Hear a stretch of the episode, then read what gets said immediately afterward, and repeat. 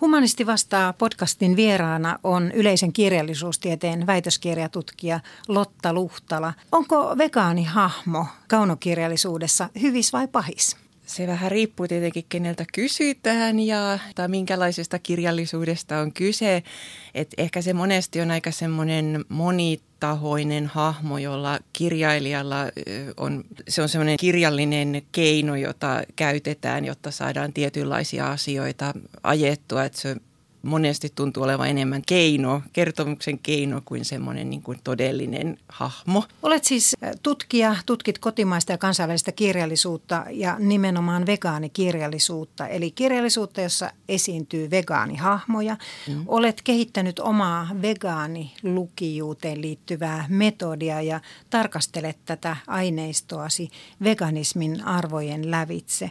Olet mukana myös romaanin tietoprojektissa ja olet saanut 2017 sukupuolen tutkimuksen seuran Gradu-palkinnon. Silloin Gradusi käsitteli, tai sen nimi oli Kertomuksen keskiössä on eläin, veganismi, eläinfilosofia ja sukupuoli Anja Snellmanin romaanissa Safari Club.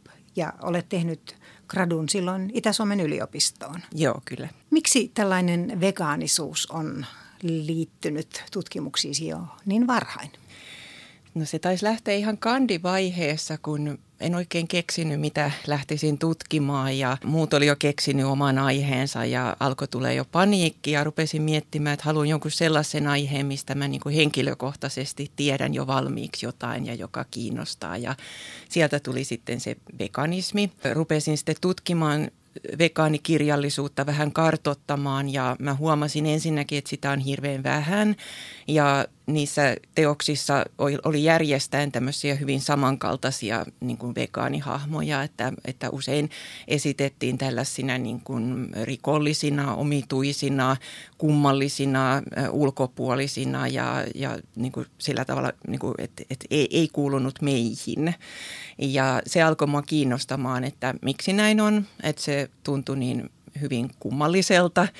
Ja lähdin silloin kandityössä vegaanirepresentaatioita tarkastelemaan ja gradussa se laajeni sitten ylipäätänsä tähän niin kuin siinä otsikossa on se Anja Snellmanin Safari Club, mutta että käytin siinä aika laajaa vertailuaineistoa sen lisäksi, että semmoinen kymmenkunta kirjaa pyöri siinä.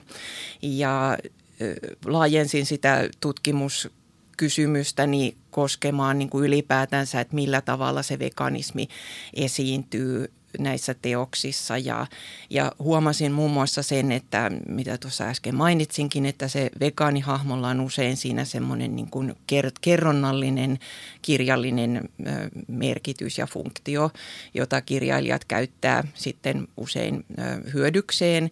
Ja itse huomannut myöhemmässä tutkimuksessani vielä kiinnittänyt huomiota siihen, että, että esimerkiksi vegaanihahmon avulla myös voidaan tuoda sitten näitä niin kuin eläinoikeudellisia kysymyksiä keskusteluun siinä kertomuksessa.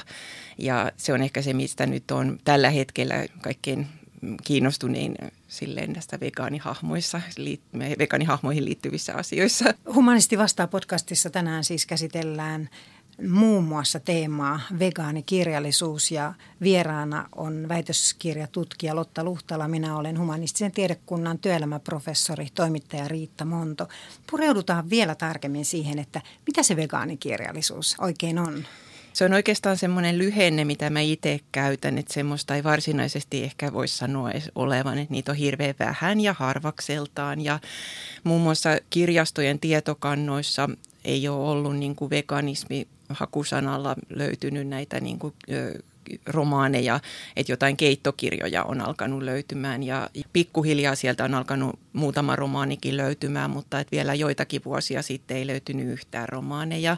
Ja niitä pystyy oikeastaan löytämään parhaiten tälleen puskaradion kautta kyselemällä ihmisiltä kirjavinkkejä yleensä se vegaanihahmo on siinä aika tämmöisessä sivuosassa tai, tai ainakin se veganismi on hyvin tämmöisessä sivuosassa ja tuntuu yleensä jäävän sitten muiden teemojen jalkoihin. Että näissä mun tutkimissa teoksissa on huomattavan usein tämmöistä niin kuin sukupuolten valtataistelua ja sukupuolittunutta väkivaltaa ja feministisiä teemoja, jotka näyttää aika monesti vähän niin kuin jyräävän näitä vegaani- ja eläinoikeusasioita niissä teoksissa, että ne tarvii ikään kuin lukea sieltä esille ja ottaa semmoinen tietoinen semmoinen niin kuin veganismille herkistynyt lukijapositio, kun sä niin kun luet näitä teoksia, jossa näitä vegaaneja esiintyy sitten. Ja, ja Sitäkö tota, se tarkoittaa se vegaanilukijuusmetodi, mitä olet kehittänyt? Eh, no joo, eli, eli t- tässä on niin kuin tavallaan voisi sanoa, että luen niin kuin vegaanisten arvojen läpi, koitan löytää niistä veganismia, vegaaniarvoja, mutta myös niiden vastakohtia, mitä äh, Melania Joy äh, on nimennyt karnismiksi, eli tämmöinen, niin kuin, mikä on tämmöinen normatiivinen yhteiskunta, jossa niin kuin voidaan, katsotaan ihmisen oikeudeksi käyttää eläimiä hyväkseen ja sitä ei niin kuin kyseenalaisteta millään tavalla, niin se on karnismia, se on ikään kuin veganismin vastakohta.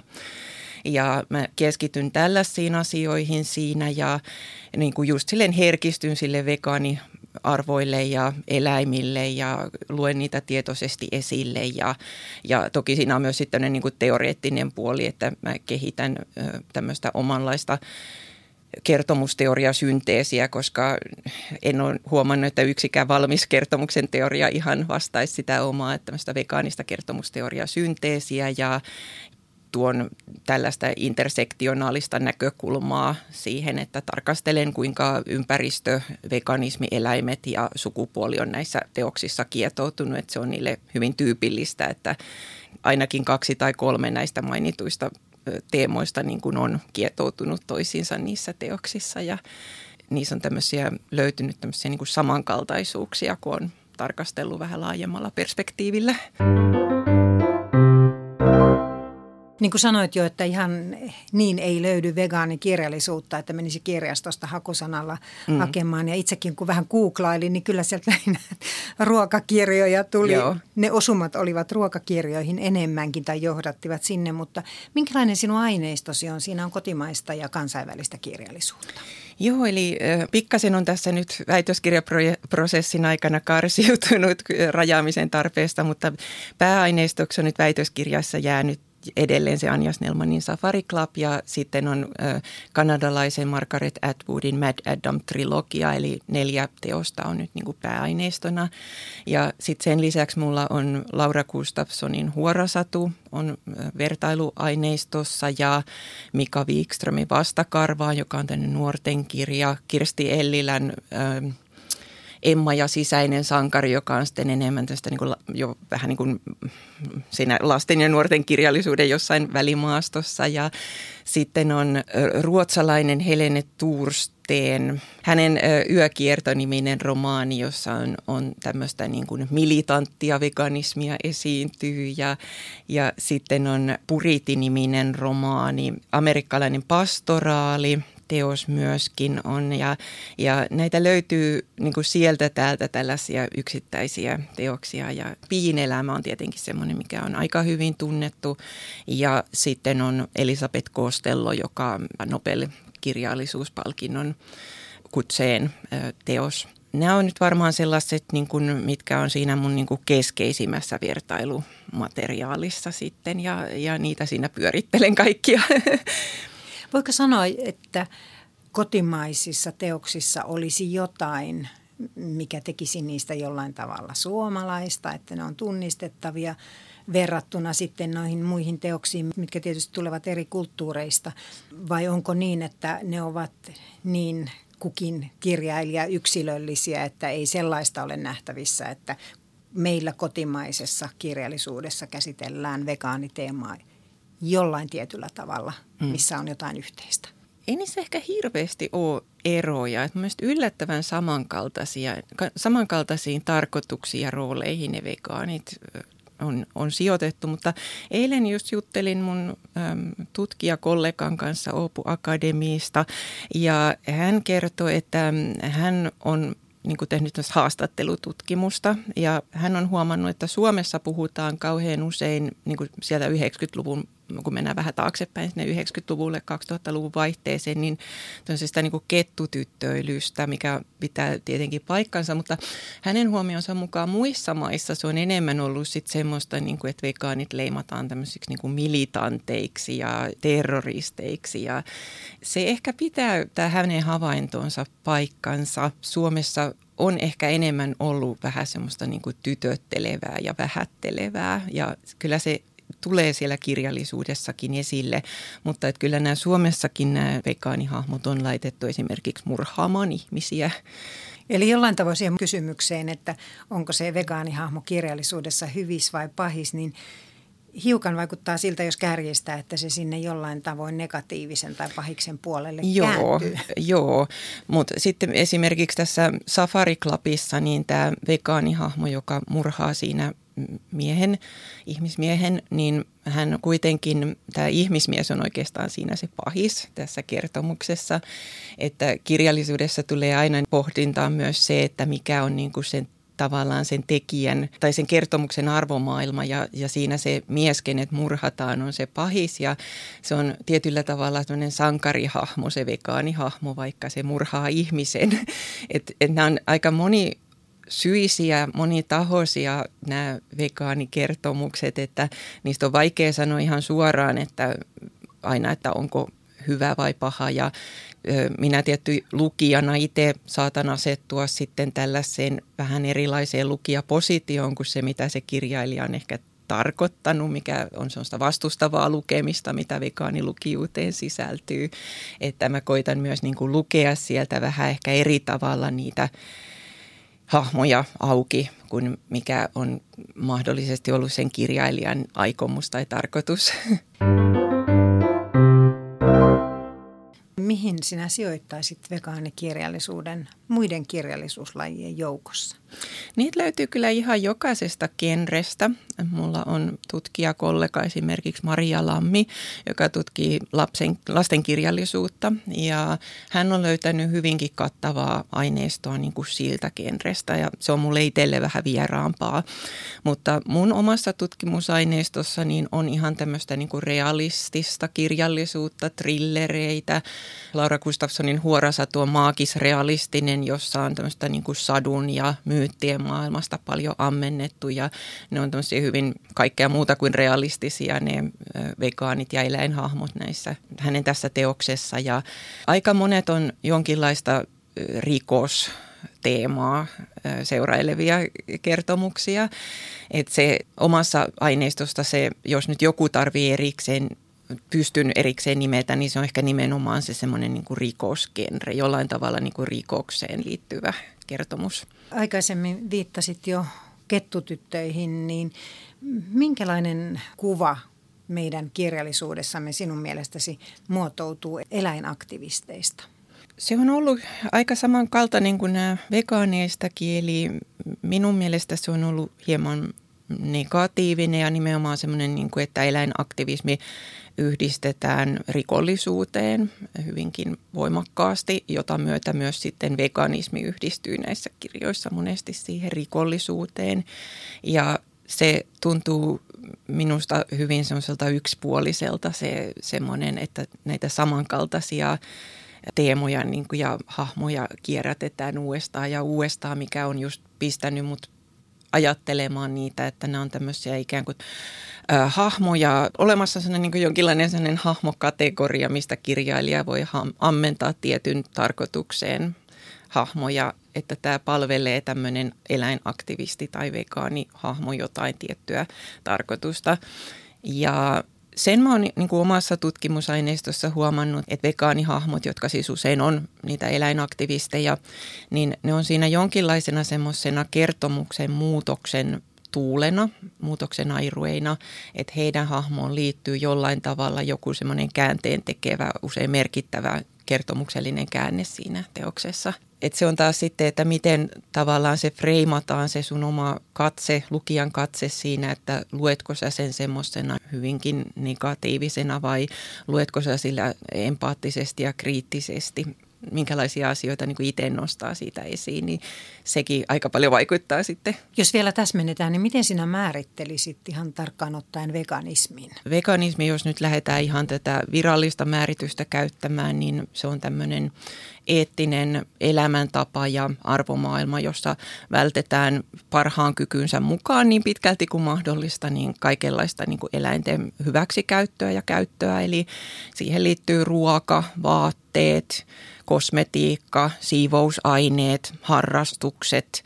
Esimerkiksi ennen vanhaan filmikameroiden aikaan niin vegaani ei voinut harrastaa valokuvausta, koska filmeissä ja niiden kehityksessä käytettiin liivatetta ja se on sellainen hyvinkin kattava elämäntapa ja arvomaailma. Ja se on kuitenkin hieman muuttunut nytten viime vuosina oman kokemukseni mukaan tai havaintojeni mukaan. Ollaan tultu tällaiseen vegaanivallankumouksen aikaa ja veganismi on yleistynyt on hirveän paljon nykyään nähtävissä tällaista niin kuin vegaanisuuntautuneisuutta, että saatetaan ostaa vegaanituotteita, syödä ajoittain vegaanisesti, mutta ei välttämättä ihan kokonaan. Ja veganismi on yleistymässä ja murroksessa, mutta se on ehkä hieman myös tietyllä tavalla minusta tuntuu, en tiedä, kaikki ei ole ehkä ihan samaa mieltä, mutta minusta tuntuu, että se on tietyllä tavalla menettänyt hieman myös voimaa sen takia, koska se on hieman laimentunut. Ihmiset hyväksyy jotenkin paljon helpommin nykyään tällaisen niin kuin henkilön, joka sanoo, että vaikka että olen vegaani, mutta syön kalaa tai olen vegaani, mutta käytän villapaitoja tai jotain vastaavaa, mikä aikaisemmin olisi ilman muuta tarkoittanut, että ei olla vegaani, mutta toki se edelleenkin sen ö, tarkan rajauksen puitteissa ei silloin olla vegaani. Et veganismi on aika semmoinen tiukkarajaisesti ja selkeästi määritelty elämäntapa ja ideologia.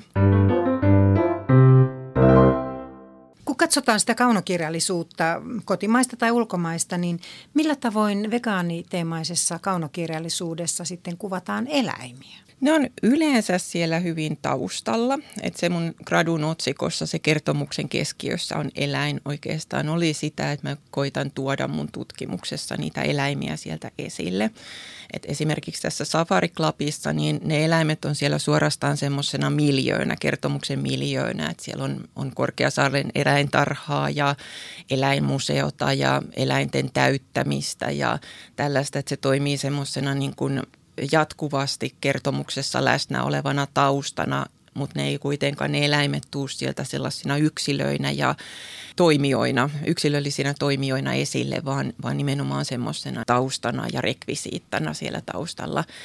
Ja tämmöinen on aika tyypillistä ja niitä tarvii usein just sille lukea sieltä esille, että ottaa tietoisesti se sellainen näkökulma, että, että jos niin puhutaan esimerkiksi jostain sekaruokavalio ateriasta, niin vegaanilukijana, vaikka sitä ei erikseen mainita, niin mä tiedän, että siellä taustalla on eläimen kuolema ja eläimen kärsimys ja käyttäminen ja kuolema on siellä ikään kuin jatkuvasti läsnä. Silloin jos me puhutaan tällaisesta karnistisesta kulttuurin kuvauksesta ja niitä ei ole välttämättä kirjoitettu sinne teokseen, mutta ne pitää niin kuin nähdä sieltä ja lukea sieltä niin kuin ulos ja tuoda esille.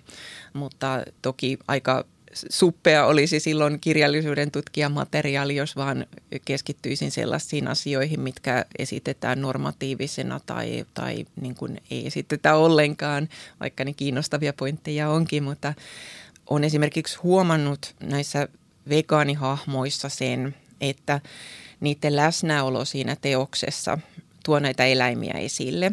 Että veganismiin liittyy sellainen tietynlainen voima ja se, että vegaanihahmo on siinä teoksessa läsnä, niin se mun havaintojen mukaan tuo, vaikkei se erityisesti olisi hänelle laitettu vuoropuhelua siinä, missä hän niin kuin toisi esille eläinten oikeuksia suoraan, niin pelkästään se, että siinä kertomuksessa on se vegaanihahmo, niin se tuo niitä eläinasioita niin kuin esille. Ja monesti nämä kertomuksessa olevat ei-vegaaniset ihmiset reagoi siihen vegaanin läsnäoloon myöskin. Ja näin on huomannut myös, että, että todellisessa maailmassa niin kuin on tämmöinen samankaltainen asetelma monesti. Humanisti vastaa podcastissa on aina pikavalintatehtävä. Mm-hmm. Kymmenen erilaista vaihtoehtoparia, joista sinun pitää valita toinen ja perustella ei tarvitse, jos on mm. pakko, niin sitten saa hiukan perustella. Oletko valmis? Joo. Osallistua vai tarkkailla? Tarkkailla. Nahkakengät vai synteettisestä materiaalista valmistetut keinonahkaiset kengät? Vegaaniset kengät.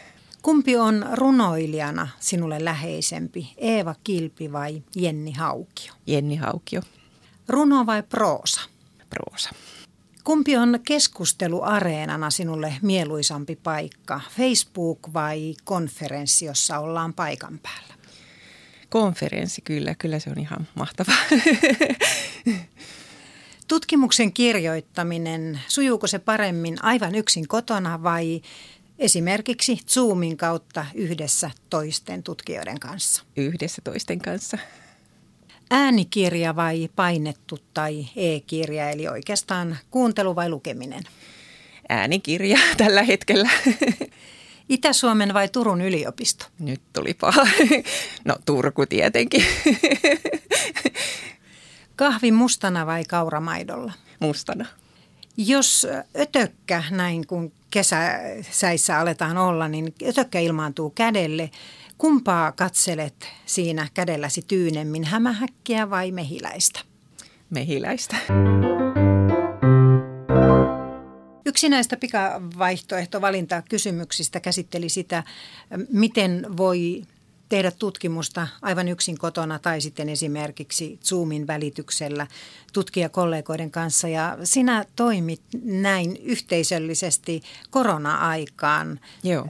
Teillä oli tutkijakollegoiden kanssa kamerat päällä ja teitte ihan systemaattisesti töitä. Ja olet kirjoittanut blogi, jossa kuvasit, että käytitte Pomodora, Pomodoro, Pomodoro menetel, metodia. Niin kerro vähän, minkälaista se oli? Se oli tosi kiva. Eli ensinnäkin me oltiin jokainen korona-aikana yksin kotona työskentelemässä ja se alkoi olla hyvin yksinäistä luonnollisesti ja monet meistä koki, että se työn ja vapaa-ajan väli hämärtyi siinä ja se alkoi olla aika raskasta siitäkin syystä.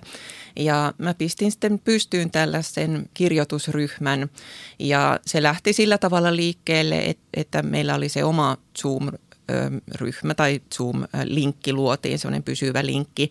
Ja kutsuttiin siihen semmoinen pieni toisensa tunteva, osittain toistensa tunteva ryhmä.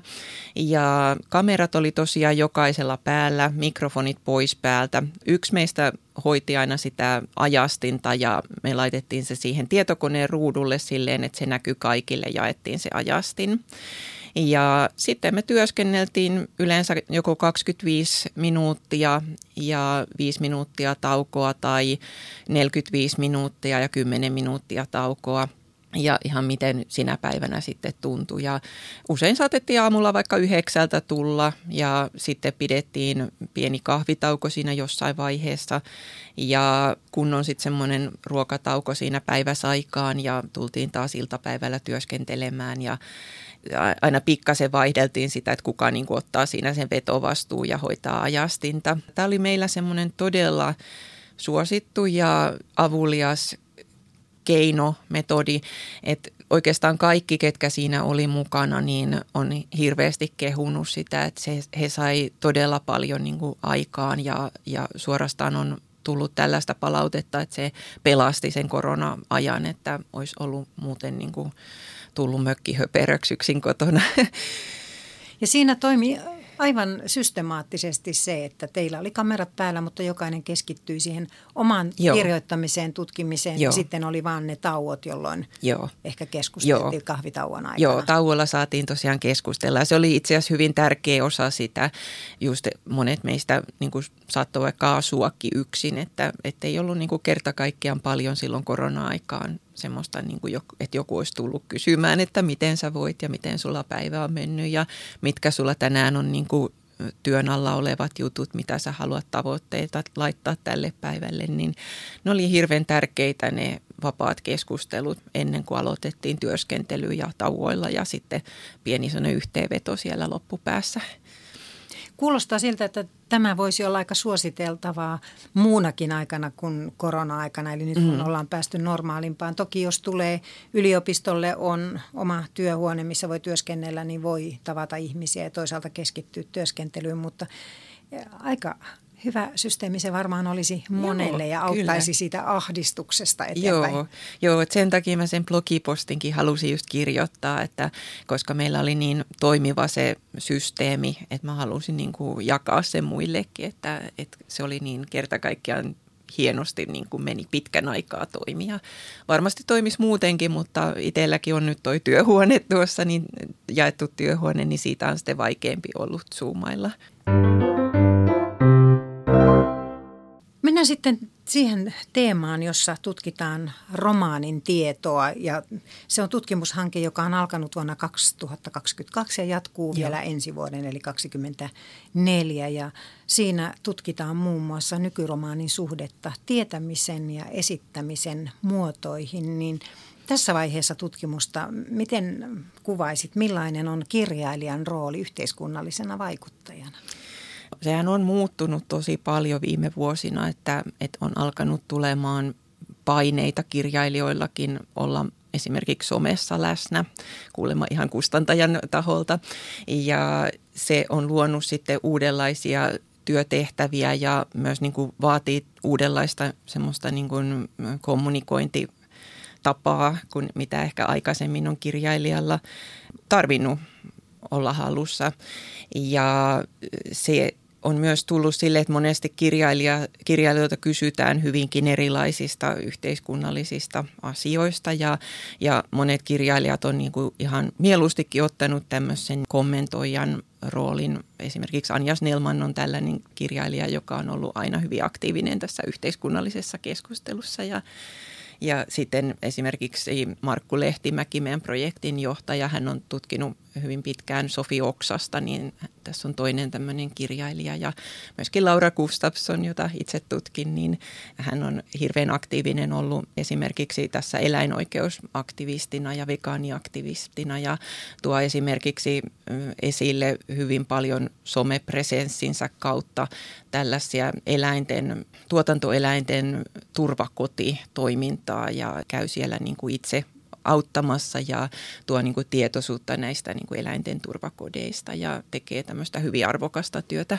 Onko kirjailija intellektuellille paikkaa vielä nykyisessä yhteiskunnallisessa keskustelussa mielestäsi? Joo, kyllä me, meidän projektissa on se lähtökohta, että on ja se on toki hieman muuttunut niin kuin niistä vähän kaukaisempista ajoista, mutta just tämä tällainen niin kuin yhteiskunnallinen vaikuttaminen on tullut siihen hirveän selkeänä, semmoinen, ei ehkä ihan vaatimuksena, mutta jonkinlaisena semmoisena niin kuin toiveena mukaan. Ja monet kirjailijat sen ottaakin sen roolin. Ja sanoisin kyllä joo. Ja, ja sitten ihan tietenkin sen kirjallisuuden kautta, että, että kirjallisuudessa käsitellään, niin kuin on aina käsitelty, niin hyvin vaikeita, monimutkaisia asioita. Että se on hirveän hyvä kanava sellaisten asioiden käsittelyyn hyvinkin monenlaisista eri näkökulmista. Ja aika harvoin kirjassa ei onkaan silleen, että siinä on joku yksi vallitseva näkökulma, vaan ne on yleensä just moniäänisiä keskustelevia ne kertomukset, missä, mikä sitten taas auttaa lukijaa ymmärtämään erilaisia näkökulmia, erilaisia ihmisiä, erilaisia todellisuuksia. Miten lukemisen kautta voi vaikuttaa? Monellakin tavalla tietenkin itsellä nyt on tämä vegaanilukijuus ja on siinä Interact-projektissakin mukana, jonka nyt on niin pitkä nimi, että meistä kukaan projektilaisista ei ikinä muista, että mistä tämä lyhennekään tulee. Luntataan täältä. Intersectional Reading, Social Justice and Literary Activism. Juuri, kiitoksia.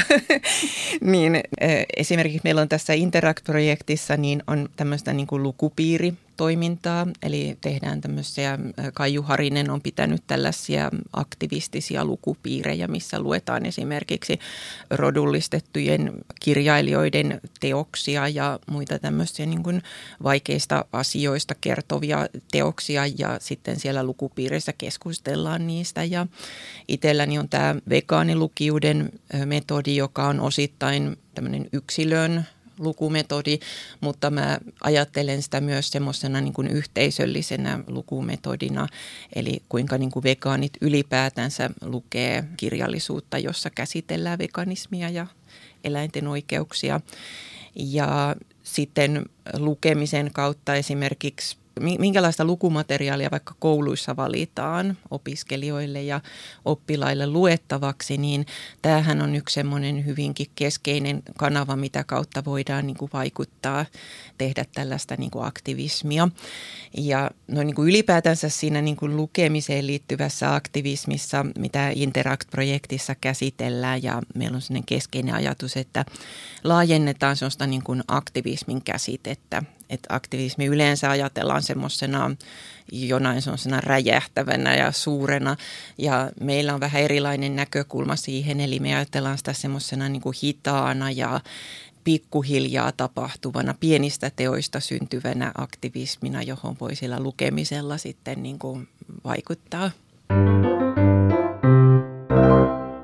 Millainen sinun kokemuksesi on, kun mainitaan sana vegaani, aktivismi, eläinten oikeudet, intersektionaalisuus, niin saattaa joutua julkisessa keskustelussa tai sosiaalisessa mediassa maalitetuksi, niin onko sinulla tällaista kokemusta? Mä oon ollut tosi oikeastaan onnellinen siinä mielessä, että ei hirveästi, että mulla on ainoastaan yksi mun vanha konferenssiesitelmä. Mä löysin kauan sen jälkeen, kun se oli tapahtunut, niin löysin sen nettikeskustelun, missä mun konferenssiesitelmään aika töykein sanoin arvosteltiin ja, ja niin kuin arvosteltiin sitä, että tällaiselle tutkimukselle annetaan rahoitusta. Ja se oli aika kurja juttu, mutta se oli kuitenkin tapahtunut jo siinä vaiheessa, kun mä näin sen, niin se oli jo ohi se keskustelu, niin, mutta kyllähän se pisti miettimään, että mitä voisi olla, kun mullakin on erityisesti sukupuolen tutkimuksen puolelta kollegoja, jotka tekee tämmöistä vihapuhetutkimusta ja rasismin tutkimusta ja tämmöisistä vaiheista aiheista tehtyä tutkimusta ja tiedän, että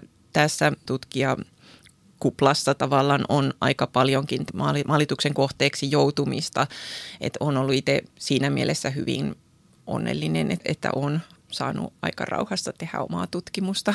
Mihin haluat vaikuttaa yhteiskunnallisessa keskustelussa?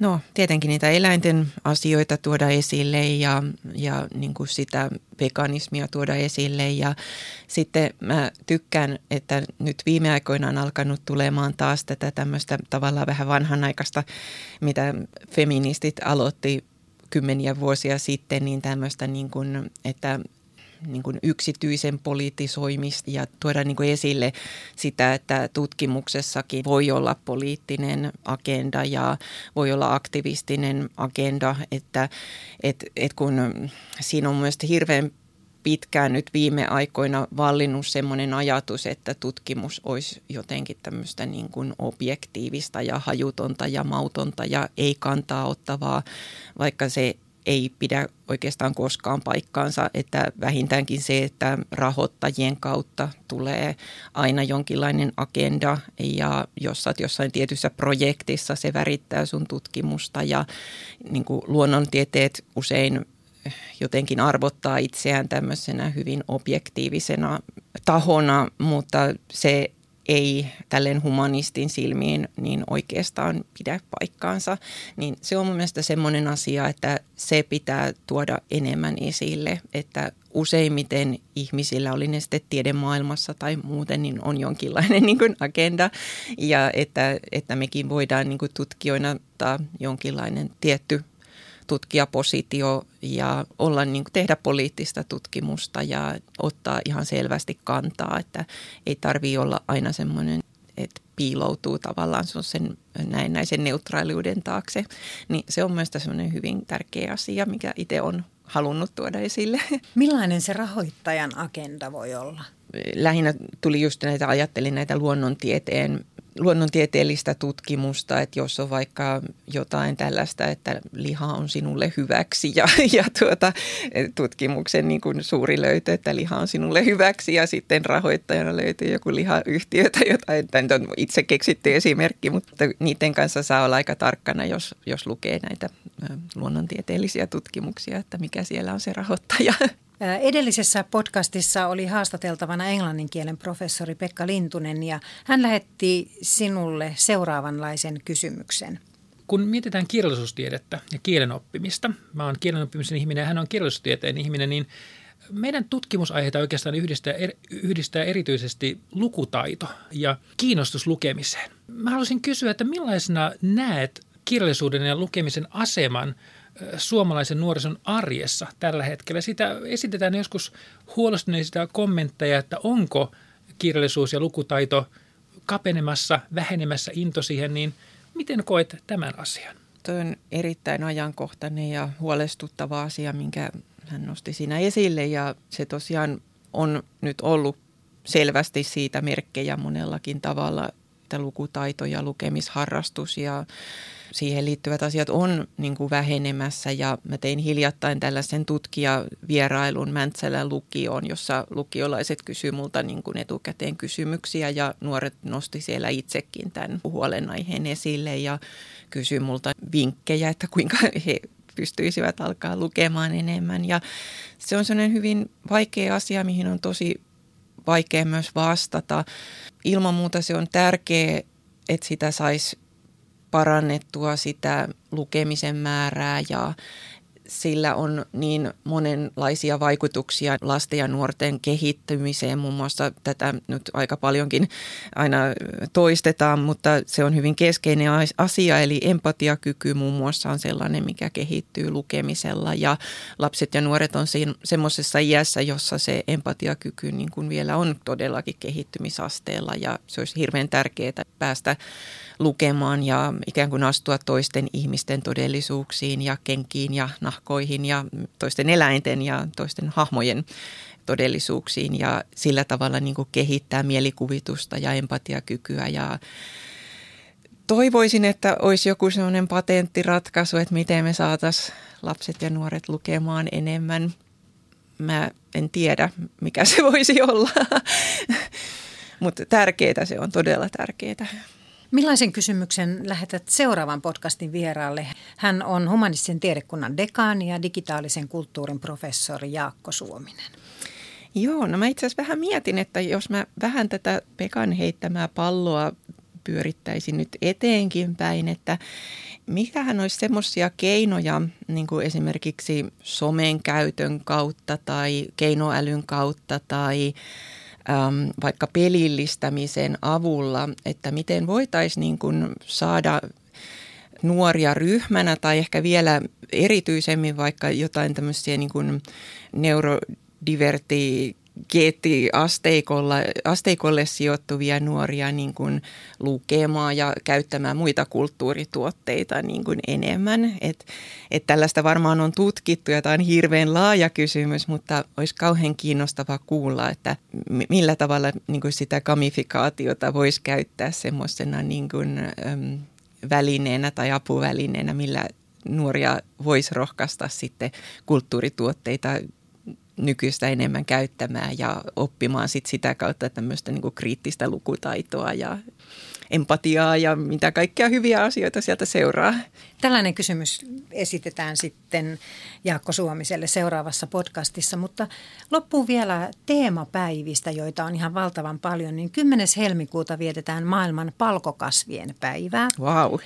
Runsaasti proteiinia sisältävät palkokasvit, ne ovat edullisia ja ilmaston kannalta hyviä viljelyskasveja ja YK on elintarvike- ja maatalousjärjestö FAO pitää keskeisenä tavoitteenaan poistaa maailmasta ei enempää eikä vähempää kuin nälkä ja tähän palkokasvi olisi erinomainen väline. Oletko koskaan viettänyt palkokasvien teemapäivää? No, täytyy sanoa, että tämä oli kyllä nyt niin uusi teemapäivä mulle, mutta tästä lähtien rupean viettämään, että on suuri palkokasvien ystävä. Humanisti vastaa podcastin vieraana on ollut kirjallisuustieteen väitöskirjatutkija Lotta Luhtala ja 2019 sait kutsun presidentin linnaan itsenäisyysjuhliin, niin millainen merkitys tällaisella kutsulla oli sinulle tutkijana? ihan valtava. Oli niin hienoa, että ensinnäkin, että sinne niin kuin kutsuttiin eri tutkimu- tutkijauravaiheessa olevia tutkijoita, että se oli tieteellisen tiedon teemavuosi, niin sinä vuonna oli ehkä tavallista enemmän sitten yliopistoväkeä siellä kuin normaalisti ja se oli niin suuri kunnia ja mä koin jotenkin, että mun tutkimus on niin kuin tullut nähdyksi ja kuulluksi ja en oikeastaan pystyisi kuvaamaan, miten iso vaikutus sillä oli itselle. Todella tärkeää. Ja koin myös, että se niin kuin toi niin kuin kirjallisuuden tutkimukselle ylipäätänsäkin sitten näkyvyyttä. Thank you